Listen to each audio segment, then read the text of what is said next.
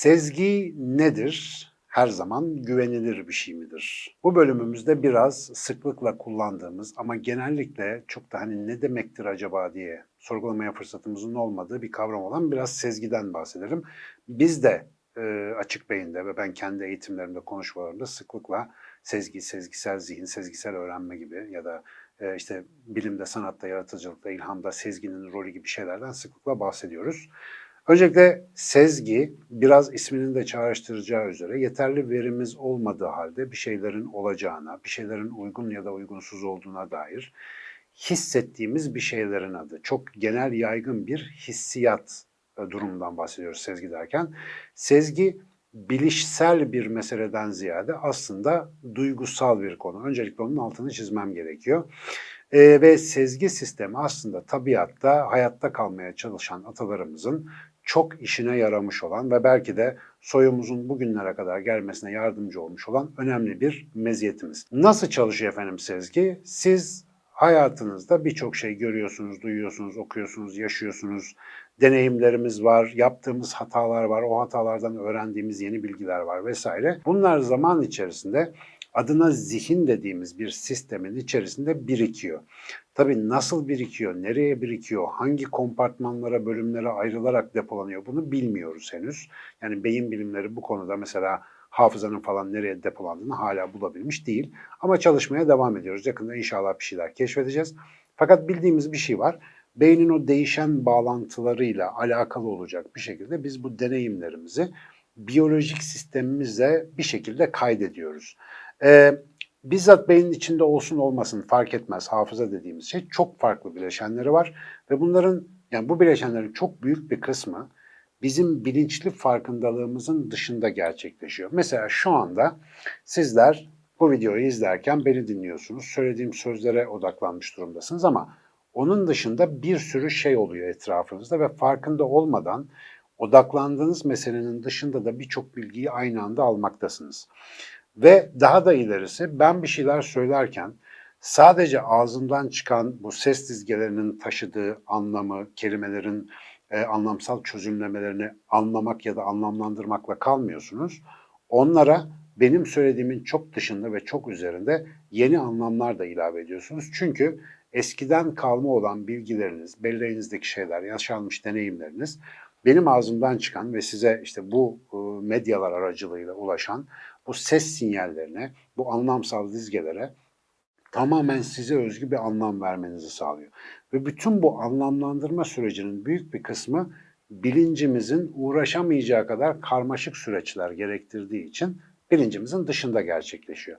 Ve genellikle mesela konuşulan bir cümlede, anlatılan bir ifadede bir anlam seziyoruz. Ve bu sezdiğimiz anlam Karşıda dinlediğimiz şeyin kelimeleri ne kadar kalabalıksa bize o kadar az dahil olma yeri bırakıyor. Ama mesela diyelim kısacık bir özlü söz ya da şiir okuduğumuzda hani aklımızda bir sürü böyle değişik anlamlar oluşur ya bizi alır başka başka düşüncelere ya da duygulara götürür. İşte orada mesela sezgisel sistemimiz biraz daha fazla çalışarak o bilinç dışından gelen yaşamsal deneyimler ve e, çeşitli bezeyici unsurlarla beraber bizim için daha büyük bir anlam yaratıyor. Şimdi bu işin entelektüel ve şiirsel bir örneği. Ama tabiatta acaba sezgi nasıl çalışıyordu? Mesela yeterince vahşi hayvan gördüyseniz gece karanlıkta ya da loş ışıkta ağaçların arkasında hareket eden bir silüetin yırtıcı bir hayvana mı bir insana mı ya da belki sizin avlamanız gereken e, hani yenilebilir bir hayvana mı ait olduğunu bir süre sonra detaylarını görmeye gerek kalmadan anlayabileceğinizi fark ediyorsunuz. Daha doğrusu böyle bir yetenek geliştiriyorsunuz ve sezgisel olarak çok az ipucuna bakıp bir sonuca varabiliyorsunuz ve bu sonuç çoğu zaman tabiatta hayat kurtarıcı oluyor. Tabiatta hayatta kalmaya çalışan insanın nelerle uğraştığını bir düşünecek olursak. Yırtıcılar nerede? Avı nerede bulabilirim? Yemeği nerede bulabilirim? Nerede güvenli olabilirim? Hangi hava koşullarının sonu pek hayırlı değil? Hangi hava koşullarında ben biraz daha çıkıp dışarılarda rahat rahat gezebilirim gibi biraz ileriye matuf olarak hareketlerimizi planlamamıza yardımcı olacak şeyleri öngörmemiz bizim ve atalarımız için çok hayırlı bir şey olacaktı aşikar ki. Ve bu nedenle de sezgiler ileriye dönük olarak tahminler yapma ve bir takım ipuçlarından sonuçlar çıkarma açısından bizim çok işimize yaramış. Yani atalarımızın. Biz de bugün aynı şeyi kullanıyoruz. Fakat sezgilerimizin nasıl çalıştığını ve nelerden beslendiğini iyi bilmezsek sezgilerimiz bize bilgi verici olduğu kadar bizi çok yanılgılara da sürükleyebilen yönlendiriciler haline gelebiliyorlar. Mesela nasıl işimize yarayabiliyorlar? Sezginin duygusal bir şey olduğunu biraz önce söylemiştim. Dolayısıyla biz sezgisel olarak bir şeyin iyi ya da kötü olduğunu e, içimizde bir sistem fark ettiği zaman bizde bir takım duygulanımlar oluşturuyor. Mesela bir şeyin sonucunun iyi olacağını, bunun bize faydalı olacağını seziyorsak, bunu aklımız bize bunun sonucu şundan şundan dolayı iyi olacak diye söylemiyor da içimizde olumlu bir duygu oluşuyor ve o yöne doğru harekete geçiyoruz ya da o sezgimizin gösterdiği yöne doğru hareket etme ihtimalimiz artıyor. Ya da bir şeyler gördüğümüz ipuçlarından kaynaklı olarak hani kötüye gidecekmiş gibi gözüküyorsa o durumda içimizde kötü bir duygu oluşuyor.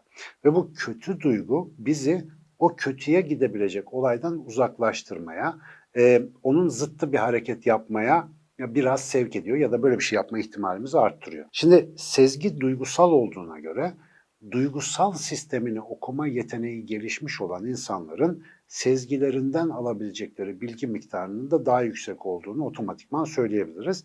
Birçok insan sezgilerinden gelen bilgileri genellikle şöyle yaşıyorlar. Ay böyle içime bir sıkıntı geliyor ama neden bilemiyorum. Yani bu, bu, bu hiç hayırlı değil gibi. Yani böyle bir, bir, bir içimde bir sıkıntı var. Şimdi bu içimde bir sıkıntı var şeklinde ortaya çıkan sıkıntıların çoğu doğru ya da yanlış sezgisel bir değerlendirmenin sonucu olarak ortaya çıkıyor. Ve o sezgiler adeta örümcek adamın örümcek hisleri gibi bize diyor ki bir şeyin sonu iyiye gidiyor ya da bir şeyin sonu kötüye gidiyor. Peki bu sezgilere ne zaman güvenebiliriz? Ya da sezgiler eğitilebilir mi? Sezgiler daha usta hale gelebilir mi? Evet oluyor böyle bir şey. Mesela Malcolm Gladwell'in Blink adlı kitabında ya da e, şeyin Yonah Lehrer'in Karar Anı kitaplarında bahsettikleri enteresan vakalar var. Bu vakalar bazı insanların hani telepatik ya da psişik diyebileceğimiz yetenekler gösteriyorlarmış gibi diğer insanların öngöremediği şeyleri öngördükleri, işte böyle e, adeta hiç ortada ipucu yokken olacak bir şeyleri önceden sezdikleri durumları rapor ediyor. Ve bu insanların hepsinin ortak yönlerini ve bu işleri nasıl önceden görebildiklerini anlatmaya çalışıyorlar. Bu olayların hepsinde ortak bir tema var. Mesela siz yıllarca bir konuda çok vakit geçirdiyseniz, diyelim ki ticaret yapıyorsunuz, diyelim ki sanat eserleriyle uğraşıyorsunuz, diyelim ki sportif bir hareketle işte belli bir e, işin ustalığını geliştirmeye çalışıyorsunuz seneler içerisinde. Zihnimizin akılcı, bilinçli kısımları bununla ilgili anlatabileceğimiz birçok beceriyi kazanıp biriktirirken, arka planda bizim bilincimizin dışında çalışan sezgisel sistem o işin detaylarıyla ilgili çok fazla bize sormadan veri topluyor. Ve çaktırmadan arka planda ustalaşmaya başlıyor. Ve bir süre sonra yeterince uzun vakit yatırıp o işlerde ustalık geliştirdiyseniz birçok insanın yapamadığı bir şey yapıyorsunuz. Mesela Gladwell'in Blink kitabındaki ilk örneklerden bir tanesi bir müzeye satılmaya çalışılan bir antik Yunan heykelinin, pardon antik Mısır heykelinin sahte olup olmadığına ilişkin yapılan şeylerle, araştırmalarla başlıyor. Birçok uzman geliyor, testler yapıyor, karbon ölçümleri, onlar bunlar bir sürü şey yapılıyor. Ve heykelin orijinal olduğuna karar veriliyor ve müze heykeli satın alma kararı çıkarıyor. Daha sonra bir uzman geliyor. Bütün hikayemizin kahramanı o uzman aslında. Diyor ki bu heykel sahte. Diyorlar ki nereden biliyorsun ya o kadar test yaptık ne sahtesi falan. Yok yok diyor sakın buna para vermeyin çünkü bu heykel bana gerçekmiş gibi gözükmüyor. Bu sonradan üretilmiş bir kopya gibi neden öyle düşündüğünü sorduklarında tam bir yanıt veremiyor. Ama içinde bir his, daha önce yüzlercesini gördüğü, binlerce örnek üzerine yaptığı araştırmalarla o zamana dair çok fazla bilgiler toplamış olan zihninin bir şeyden rahatsız olduğunu gösteriyor. Daha sonra araştırılıyor, e, farklı açılardan bakılıyor. Bu oluşan şüphe doğrultusunda biraz daha araştırmalar derinleştiriliyor ve gerçekten heykelin ustalıkla kotarılmış bir kopyalama meselesi olduğu anlaşılıyor ve maalesef Müzede bu arada parayı ödemiş bulunuyor. Paralar havaya gidiyor. Ama ve lakin daha sonra bu arkadaşa soruyorlar. Yani nasıl bildin bunu? Verdiği cevap çok enteresan. Eli bir tuhaf duruyordu diyor heykelin. Şimdi eli bir tuhaf duruyordu. Bilimsel, akli bir kriter değil. Ne demek tuhaf duruyor? Tarif et. Yani öbürleri nasıl durur da bu nasıl duruyordu? Aradaki fark neydi dediğin zaman sözle açıklayabileceği çok fazla bir şey yok. Ama yıllar içerisinde o kadar fazla benzer örüntüleri görmüş ki bu kişi zihninin bilinç dışı bir kısmı aklının baş edemeyeceği kadar derinlikli bir ustalık geliştirmiş. Ve bu kadar uzun zaman yatırdığınız bir şeyde sezgisel sisteminiz size bir şey söylüyorsa ona güvenmeniz son derece akıllıca olacaktır. Zira belki çok hayırlı bir örnek değil ama başarılı olarak addedilen ünlü kumarbazların hemen hemen hepsinin ortak özelliği duygularını okuma becerileri yüksek olmasıdır ve bu duygularından aldıkları sinyallere göre tamamen rastlantısal olan kumar gibi bir meselede oldukça e, kazandırıcı öngörüler geliştirebilmeleri mümkün oluyor. Çünkü sezgilerini dinliyorlar ama ne şartla işe yarıyor? Çok uzun süre bu işi yapmış olmak, mesela yıllarca kumar oynamış olmak gerekiyor. Kumar konusunda işe yarar sezgiler üretebilmek için.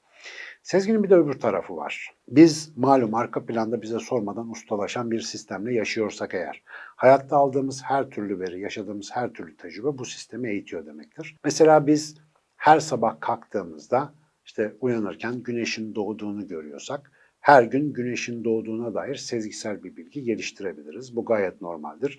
Ertesi sabah kalktığımızda da güneşin doğacağını biliriz veya bunu sezebiliriz. Ama mesela bu sistem içerisinde bizim bilinçli olarak fark etmediğimiz başka bir şeyleri daha sezgisel olarak öğreniriz. Mesela güneş hareket etmektedir. Sezgimiz bunu söyler bize ve güneşin hareket ettiğini, ne tarafa doğru gideceğini, hareketinin ritminin nasıl olduğuna dair sezgisel bir bilgimiz vardır. Fakat bu sezgisel bilgi bilimsel olarak bildiklerimizle uyumlu değildir. Çünkü biliyorsunuz güneş aslında dünyaya göre hareket etmez, dünya döner. Biz güneşi göreceli olarak hareket eder görürüz. Dolayısıyla bazı bilgi tipleri sezgilerimizle çatışır. Ve biz eğer bu noktada sezgilerimize güveneceğiz dersek Gideriz YouTube'da bol bol düz dünyayı savunan bazı grupların videolarına abone oluruz. Onlarla ilgili bir sürü done toplayıp kendi sezgilerimizi kuvvetlendirme yolunu tercih edebiliriz. E bu tabii ki bir tercihtir. Herkesin keyfi kendinedir, karışılmaz ama dünyanın hani bu bilimsel bilgiyi artık harcı alem olarak öğrenebildiği böyle bir vasatta kendimizi hala ilkel sezgisel düzeydeki bir bilgiye hapsetmek istiyorsak bu benim çok katılmak isteyeceğim bir keyif değil tabii ki. E, tabii paşa gönlü bilir arkadaşlarım onu yapmayı tercih edenler. O, o atavi sezgileriyle yaşayabilirler. Tabiatta hayatta kalmamız için çok işe yaradığı için evrilerek seçilen, seçilerek evrilen bir özellik olan sezgi modern dünyadaki insan bilgisiyle çoğu zaman karşı karşıya gelip böyle sezgi sarsıcı bazı rahatsızlıklar oluşturabilir. Benim kişisel olarak önerim eğer okuduğunuz, dinlediğiniz, duyduğunuz herhangi bir şey sizin sezgisel sisteminizde rahatsızlık oluşturuyorsa ya bunda bir hata var falan filan diyorsanız onun biraz üzerine gitmenizi tavsiye ederim. Çünkü bilgi özellikle de bilimsel olarak toplanan bilgi bizim sağduyumuzun, sezgilerimizin ötesinde yer alan ve bizim salt duyularımızla ya da kişisel tecrübelerimizle bilemeyeceğimiz bir alanın kapılarını bize çok sık açtı tarih boyunca. Hala da açmaya devam ediyor. Bu rahatsızlık, bu sevgili Bülent'in Açık Beyin.com'da görebileceğiniz yazısında da belirttiği negatif sezgi dediğim meseleye karşı hissettiğimiz o rahatsızlık eğer dikkate alınacak olursa biz yeni bir şeyler öğrenmeye başlayacağız ve yeni ve daha isabetli sezgiler geliştirmenin yolu da bize açılmış olacak. Özetle sezgi hayatımızda çok önemli bir şey ve atavi olarak çok işimize yaramış bir refleks. Peki günlük hayatımızda Sezgiden biz en çok nerede faydalanıyoruz? Ne zaman işe yarıyor? Dedim ya çok zaman yatırdığımız bir şeyler varsa, çok böyle ustalaştığımız konular varsa orada sezgilerimize güvenebiliriz diye. Belki çok erken yaşlarımızda değil ama yaşlarımız 30'ları geçtikten sonra yeterince insan ilişkisi yaşadığımızı düşünüyorsak, yeterince çok sayıda insanla farklı biçimlerde ilişkilerimiz olmuşsa bir süre sonra diğer insanların hallerinden, tavırlarından, konuşmalarından, duruşlarından dolayı bizde uyanan duygulara dikkat etmeyi tercih edebiliriz. Özellikle 30'lu yaşlardan sonra. Bu arada bu kitabi bir şey değil. Böyle tahmini bir yaş aralığı söylüyorum. Yani yeterince yaşamış ve insan ilişkileri yaşamışsak arka planda insanların hareket örüntülerinden anlam çıkarma konusunda ustalaşmış bir sezgisel sisteme sahip olduğumuzu yavaş yavaş hatırlamak gerekiyor. Peki bu bize ne sağlayacak? Kişilere güvenmek ya da işte onlardan bir şekilde şüphe duymak falan konusunda aklımızın rasyonel ya da işte akılcı sistemimizin baş edemeyeceği kadar çok değişkeni aynı anda işleyebilen bir sezgisel ve duygusal sistemin verilerine yavaş yavaş kulak vermeye başlayabiliriz ve onların CV'lerine bakıp, akademik başarılarına bakıp ya da şunu yaptım, bunu ettim şeklindeki sözlerine itimat edip onlarla ilgili nihai bir karar ver vermeden önce ya da verirken onlarla ilgili hissettiğimiz şeyleri de bir göz önüne alabiliriz. Elbette ki buradaki sezgiler sadece ortaya sezgileri alıp üzerine karar verebileceğimiz kadar güvenilir bir şeyler olmayacaktır. Bu oldukça zor. Bu kadar isabetli bir sezgisel sistem geliştirmek her baba yiğidin harcı değil. Ama böyle bir duygusal sistemi içimizde taşıdığımıza göre yeterince ustalaştığımız, yeterince maruz kaldığımız konularda bu sistemin de sözüne arada bir kulak vermek çok iyi olur. Zira sezgisel sistemleriyle araları iyi olan, sohbeti muhabbeti iyi olan insanlara biz mesela ne diyoruz? Sanatçı. Biz mesela ne diyoruz? Böyle büyük e, inovatif fikirler ortaya koyan düşünürler ya da mucitler ya da vesaire. Bu tip insanlar içlerinden gelen sezgisel güdülerle hareket ettiklerinde usta oldukları alanda çok ilginç işler, fikirler ya da ürünler ortaya çıkarabiliyorlar. Bu nedenle sezgileri eğitmek üzere en önemli yöntemlerden bir tanesi olabildiğince zengin ve bilinç düzeyi yüksek bir hayat yaşamak, farklı farklı etkileşim biçimlerini ve farklı farklı deneyimleri hayatımıza katmaya gayret etmek ve kendimize biraz izleme, temaşa etme, bakınız daha önceki temaşa videosu, zamanı bırakma. Bunu yeterince yaptığımız zaman arka planda emin olun sizin için çıtır çıtır hazırlanan bir sezgi sistemi var. Artık Rembrandt gibi tablo mu yaparsınız, Mozart gibi Dede Efendi gibi bir eser mi bestelersiniz ya da insanlar arasındaki kavgaları iki cümleyle kesebilecek kadar usta bir iletişimci mi olursunuz ya da çok iyi mal satan bir tüccar mı olursunuz ne olursunuz bilmem ama sezgisel sistem hepimizin hayatında çok çok çok önemli artılar vermek üzere arka planda bekliyor. Bu konu açık beyin için niye önemli? Sadece aklımıza, sadece mantığımıza, sadece zekamıza hitap etmeyi e, temel amaç olarak edinmiş gözüken yeni bir iletişim ve dijital dünya sisteminde sezgiler hiç olmadığı kadar gündem dışı kalma tehlikesi yaşıyor. Fakat bu muhteşem aracı kullananlar her devirde olduğu gibi bu devirde de enteresan farklar yaratacaklar. Sezgilerinize bir kulak verin. Eğer söylediklerim size hmm, ilginçmiş gibi geliyorsa bunun üzerinden ilerleyecek çok yolumuz var demektir. Ama ya ne diyor bu abi sezgi mezgi bu işler benim işim değil diyorsa henüz sezgisel sistemlerimiz aynı düzeyde çalışmıyordur. Onda hani çok da şey yapmamak lazım. İleride bir gün zaten anlaşırız. Yeterince yaşlanınca sezgilerde buluşuruz arkadaşlar.